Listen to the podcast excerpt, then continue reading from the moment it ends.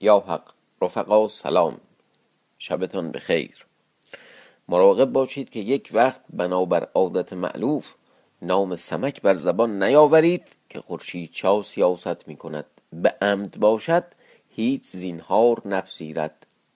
حتی جاسوس این احوال بر ارمنشاه و زلزال شاه و دبور دیوگیر و شهران وزیر معلوم کرده گفته که عالم افروز به جزیره آتش رفته خود را پیک ارمنشاه جا زده سر شیطانه معاون و مشاور سیحانه بریده به نزد خورشید چاه که حالا از یک طرف خرم است از حضور پدر تاجدارش و دلتنگ است از طرف دیگر به جهت زن و فرزندش که به دست دشمن اسیرند فرستاده. قرآمد پهلوان بر خود گرفته که نزد سیحانه در جزیره آتش رود و احوال سمک ببخشید احوال عالم افروز بر وی معلوم کند. از این جانب نیز جنگجوی قصاب گفته بزرگوار شاه بنده برود و عالم افروز را از این آگاهی دهد که این بنده آن جزیره بسیار دیده است و از هر جایی راه دانم. و دیگر به اقبال شاه پیاده چنان توانم رفتن که بر اسب زیادتی کنم. خیلی مهارت داره توی دویدن احتمالا ماراتونی چیزی. و راهی دانم که پیش از ایشان یعنی پیش از همون قرامت به دو روز توانم رفتن شاه بر وی آفرین کرد. گفت به چه باز مانده ای جنگجوی از بارگاه روی به راه نهاد برفت. چنان رفت که در پیش در پیش قرامت افتاد یعنی جلو زد. از آن جانب عالم افروز در جزیره آتش چون روز روشن شد پیش سیحانه رفت خدمت کرد. سیحانه پرسید که چه کردی؟ شیطانه کجا رفت؟ عالم افروز گفت او را با مرد خود فرستادم. سیحانه گفت تو این جایگاه می باش. عالم افروز آن جایگاه می بود و جهد می کرد تا مگر کاری از دست وی براید هر شب از سرای بیرون آمدی تا به سرای سیحانه رود. در پیرامون سرای وی آتش فراوان دید چنان که پیش وی نشایستی رفتن. با خود گفت عظیم جادویی است. چگونه سازیم؟ واقعا هم یارو دل و جرأتی داشته ها. تک و تنها تو جزیره پیش جادوگران. هر روز به صحرا برون آمدی و تماشا کردی تا ناگاه یک روز بامداد بیرون آمد. جنگجوی قصاب را دید روی به جزیره نهاده. پیش وی آمد خدمت کرد. عالم افروز گفت ای پهلوان به چه کار آمدی؟ جنگجوی گفت ای پهلوان زمانه دریاب که ولوال و اکبار از بند بجستند. ارمنشاه را معلوم شد که تو پیش سیحانه ای مسقال خادم ما را آگاه کرد. قرامد پهلوان با دو هزار سوار می آیند که کار تو پیدا کنند. عالم مفروض گفت افالله خادم چون آگاه شدم اندیشه نیست. ولوال و اکبار چگونه از بند بیرون آمدند؟ جنگجوی احوال آمدن مرزبانشاه چنان که رفته بود شهر داد. آول مفروض فرو ماند گفت خورشید چاد در کار پادشاهی هنوز تمام نیست. در چی تمامه؟ جواب کار ایشان بر من تو لشکر کجا رها کردی؟ گفت فردا برسند. گفت ای جنگجو تو را باید رفتن و پنج هزار سوار آوردن باید که به فلان بیشه به من رسند. جنگجو گفت فرمان بردارم. بازگشت که برود در حال آل مفروض دست بزد جامه بدرید خاک بر سر کرد. جنگجو گفت ای پهلوان این چراست؟ گفت تو ندانی برو. چنان کن که زود برسی. جنگجوی برفت آول مفروض. اسبی طلب کرد که بسیار اسبی طلب کرد که بسیار می‌کشید. نمی‌دونم چی؟ پای به اسب در آورد. روی برا نهاد. مقدار ده فرسنگ برفت. پیچ لشکر باز آمد. فریاد برآورد. قرامت گفت ای آزاد مرد تو را چه بوده است؟ آول مفروض گفت از این چه بدتر؟ سیحانه جادو بمرد. جادوان به هم برآمدند. آتش در جزیره زدند بسیار خلق بکشتند زنان و فرزندان بردند و من از بیم جان به ترک خانمان و زن و فرزند بگفتم. عجب کلکی زد و عجب زبلی این مرد. من از بیم جان به ترک خانمان و زن و فرزند بگفتم بگریختم اکنون پیش ارمنشا می‌روم که در خاور کوه است. دو تن فرستاده بود و سیحانه را خوانده ایشان را نیز بکشتند. می‌روم که احوال بگویم. شما کجا می روید قرامت گفته اید دریغا کار ما راست بر نیامد. پیش سیحانه می رفتیم اکنون بیهوده نشاید رفتن. اگر چون این است که این مرد می‌گوید خود کار ما برآمد. اگر چنان که سمک کشته شد این بگفت و بازگشت. آول مفروض با ایشان نمی‌رفت اما با ایشان بود. تا از آن جانب جنگجوی قصاب چون باد برفت پیش شاه خدمت کرد. احوال بگفت خرم شد.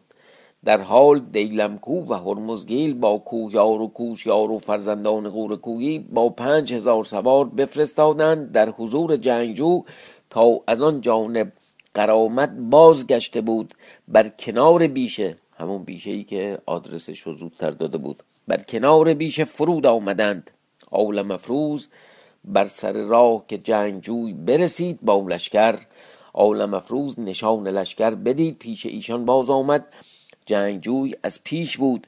گفت بازگرد و بگو تا چهار هزار مرد از هر جانب از هر جانب ایشان برایند و هزار سوار سر راه ها بگیرند تا هیچ کس بیرون نروند. جنگجوی بازگشت احوال با لشکر بگفت. ایشان ترتیب دادند قرامت با لشکر قافل که از پیرامون ایشان آواز تبل باز برآمد. قرامت با سپاه از جای بجستند خود را در حلقه دیدند. لشکر دست تیغ بر ایشان گشادند همه را بکشتند. از آن میان قرامت در میان بیشه بگریخت تا برود که آول مفروز او را بدید. از راهی دیگر پیش وی آمد. گریان گفته ای پهلوان این چه جای است؟ از پیش آتش بگریختم. در میان شمشیر افتادیم. تو کجا می روی؟ گفت به شهر می روم آول مفروز گفت راه از این جانب است. مگر هرگز این راه ندیده با من بیا تا تو را به راهی مجهول ببرم. قرامت گفت بر پس من نشین که چون تو پیاده باشی دیر توانیم رفتن. آل مفروز در پس وی نشست انان اسب از دست وی بستد. بگردانید تا بر سر راه لشکر برآورد. قرامت گفت آه لشکر دشمن آمدن ما را بگیرند برو تا برویم. کجا خواهی رفتن؟ آول مفروز گفت اگر دشمنند از آن تواند و اگر نه مرا دوستانند اگر گیرند تو را بگیرند. با من چه کار دارند؟ قرامت گفت تو کیستی؟ عالم مفروض گفت ای نادان مرا نمی‌شناسی؟ آنکه ارمنشاه و زلزال تو را پیش سیحان فرستادند به گرفتن من منم عالم مفروض. هنوز نشنیده ای؟ سمک ایار خودشم بیشتر به سمک ایار حال می‌کنه رفیقمون. قرامت گفته این ناجوان مرد از من چه کینه داری؟ فرو ماند که لشکر به وی رسیدند. آل مفروض گفت کینه تو داری. اگر اینکه من تو را گرفتم تو مرا گرفته بودی به جان زنهار ندادی. آل مفروض بفرمود تا قرامت را بربستند. روی به دیلم کو کرد و هرمزگیل و کوهیار و کوشیار و دیگران. گفت از این مال یک نیمه از آن خورشید چاه است به من دهید. یک نیمه از آن شماست.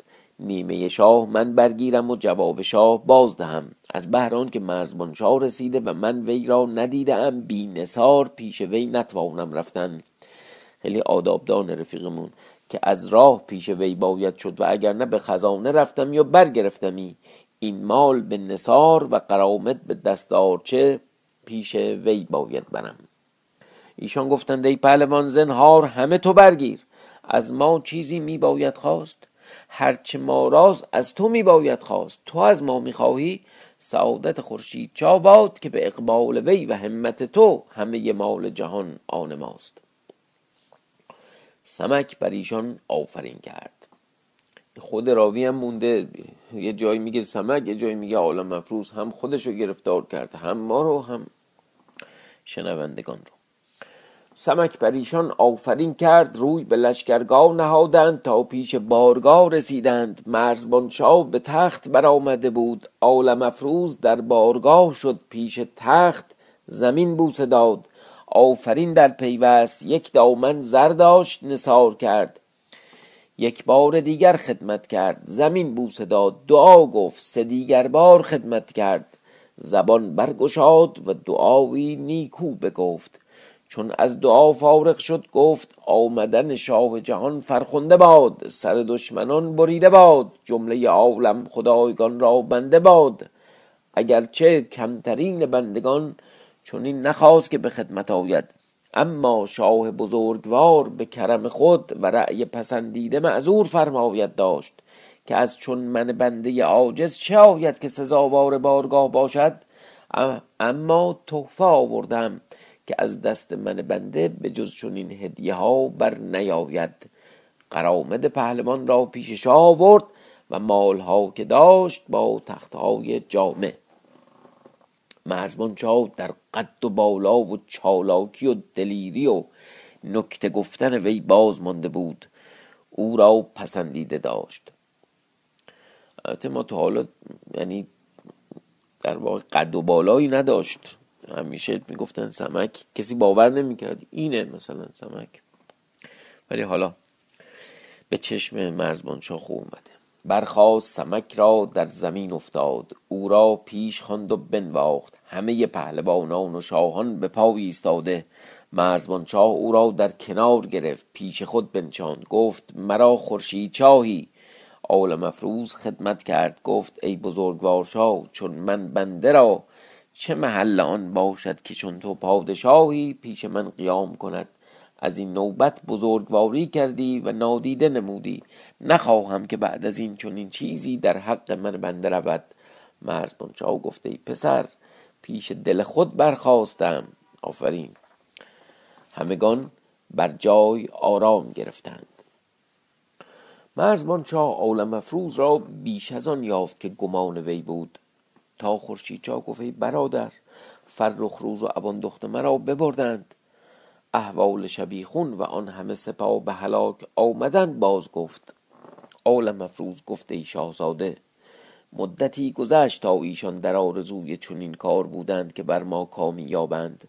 به مراد خود رسیدند این همه گناه تو را بود که لشکرگاه بگذاشتی به استقبال نمی بایست رفتن. چون پدر بزرگوار چندین هزار فرسنگ آمد اینقدر هم بیامد. اگرچه پهلوانان در لشکرگاه بودند گوسفند بیشبان سراسیمه باشد. هنوز در پادشاهی ناتمامی. اما این گناه از هامان وزیر بود تا این حادثه افتاد. تا این چنین حادثه افتاد. با این همه شکر یزدان که تو را رنجی نرسید. از بهر اباندخت و فرخ روز دل فارغ دار که من به اقبال تو و به اقبال پدر به دست آورم. یعنی جناب مرزبان شاه. این حالا چیز زایه کردن بود. این که باباش یه بار این بدبخت زایه کرد. حالا تو هم از مروت به دور بود.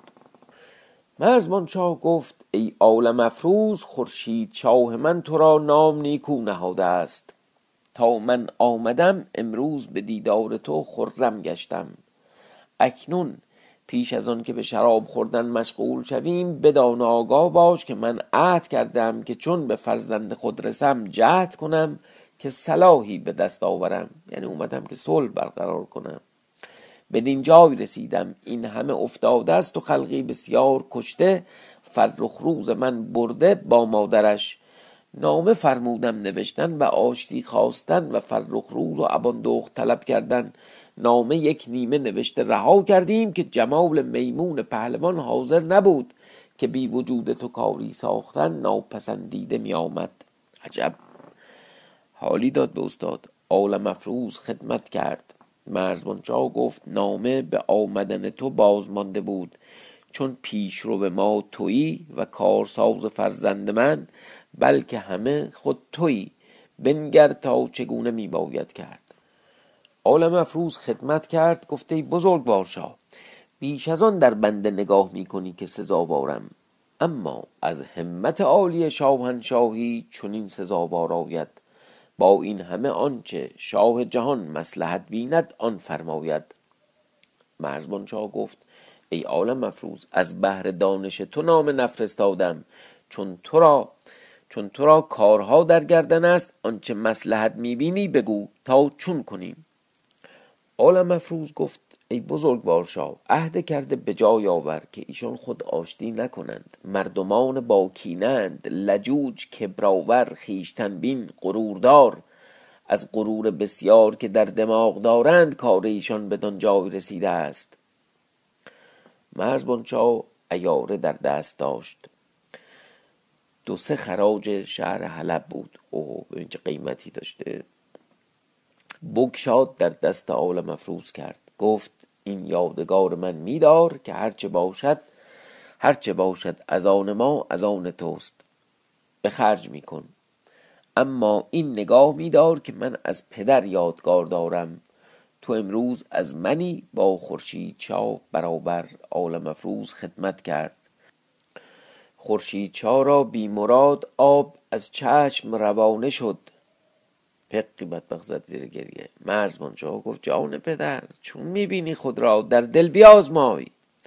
تو از بحر طفل نارسیده یک هفته تا او را نمی‌بینی قرار نداری شب و روز تو را خواب و خرد نیست. مسکین دل پدر تو که چون تو فرزند بزرگ و بالغ کند به خون دل بپرورد با عاقبت شش سال زیادت او را نبیند. و چندین راه در میانه بود و نداند که کجاست. شکر یزدان که از درد دل پدر آگاه گشتی و تلخی فراق چشیدی. عالم افروز چون گریه خورشید چادید و سخن پدر آبی بر جراحت وی زد. گفت ای بزرگوار شاه کار تو دیگر بود کار شاهزاده دیگر. تو مردی رسیده با عقل تمام. جهان یافته وسال و فراق چشیده پخته شاهزاده خام. چه آبی بر جراحت بود این که ضایع کرد. چون پخته بر آتش نهی بسوزد. اما کسی از بوی دود وی آگاه نگردد. و چون خام بر آتش نهی از بوی دود او هر که در جهان با خبر شود. تو او را مراعات کن سخن خوب گو رو به خورشید چا گرد و گفته شاهزاد دل فارغ دار که اگر فرخ روز و اباندخت را بر اوج فلک بردن یا در تحت سمک من به اقبال تو ایشان را به دست آورم و به تو رسانم که تقدیر یزدان چنین است تا تو از درد دل پدر آگاه شوی. و دیگر احوال وی شنیدی که هامان وزیر در طالع وی چه گفت؟ پس گفت ای بزرگ شاه بفرمای تا نامه تمام کند تا من با رسول به شهر شوم. بنگرم که چگونه می باید کرد. شاه با هامان وزیر گفت نامه تمام کند. پس پهلوانان که با مرزبان شاه آمده بودند پس پهلوانان که با مرزبانچه آمده بودند پهلوانی بود نام او ارغند. شاه بفرمود که ارغند این نامه به شهر می باید بردن. آل مفروض گفت باش تا من کار بسازم. خورشید چا گفته پهلوان تو در شهر معروفی همگان تو را بشناسند که در حلواگری تو را دیدند تو می باش تا رسول باز آید بنگرم که چه می باید کردن. آل مفروض گفته شاهزاده دل مشغول مدار که من در شهر روم. پیش ارمنشاه و زلزال و دبور و شهران وزیر با ایشان سخم گویم و شنوم. به اقبال تو هیچ کس مرا نشناسد که هیچ روز بر من نمی گذرد که حیلتی و چاره ای نمی آموزم و از آن صد چاره نمی سازم و از اندیشه بسیار در هرچه از کسی می بینم یا می شنوم که آن به حیلتی ماند آن به سرمایه می سازم خورشید چا گفت تو دانی. روز افسون بر پای خواست گفته ای پهلوان من با تو یار باشم. آل مفروض بانگ بر وی زد گفت بر جای زنان بنشین. چرا یه دفعه این بدبخت رو کرد؟ چرا چون من کاری پیش گیرم تو گویی من با تو بیایم؟ این نه همه ایارانند همه همچون تو می‌خواهند که بیایند. اما از حرمت خود نمی‌گویند از بهر آن که می‌دانند که هر کاری با هر کسی نشاید کرد. همه کاری تو میباید دانی؟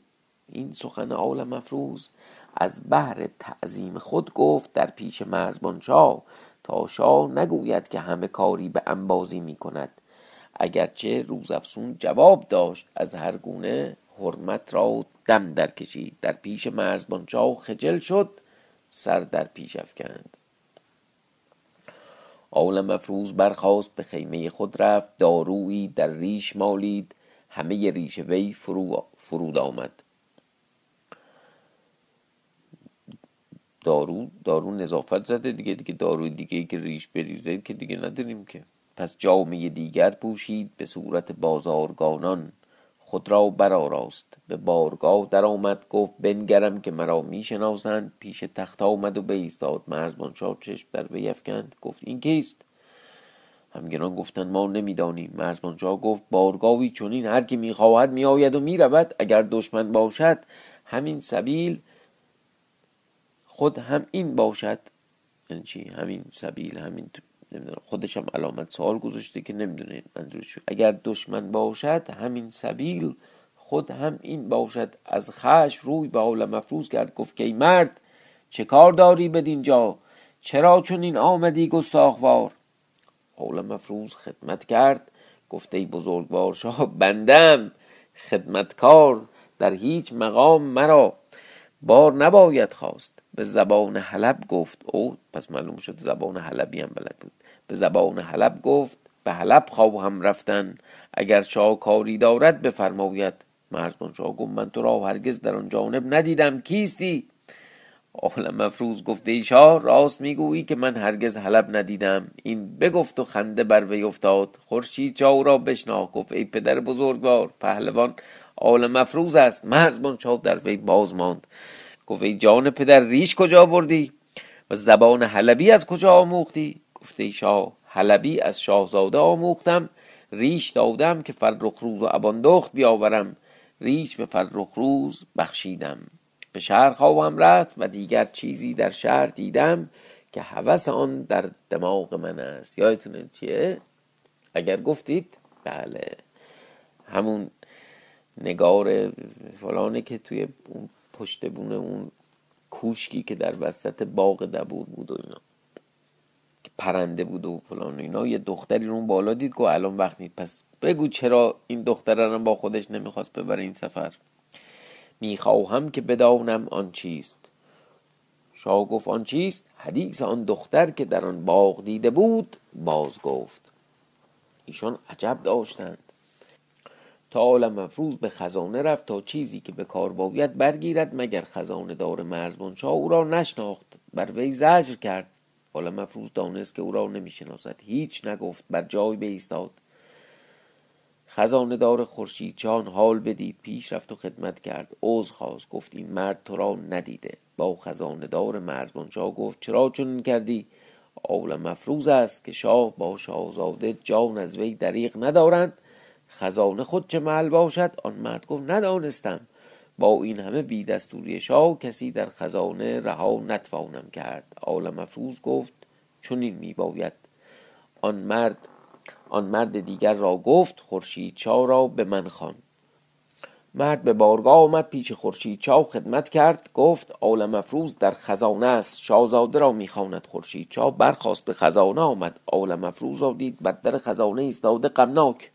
گفته ای پهلوان به چه باز مانده ای گفته شاهزاده خزانه دار اجازت نمی‌دهد. خورشید چا گفته ای برادر من آن تو هم تو را به دستوری از خزانه چیزی باید ستودن؟ گرزی در دست داشت خواست که بر سر خزانه دار زند. عالم افروز گفته ای شاه مرا نشناخت.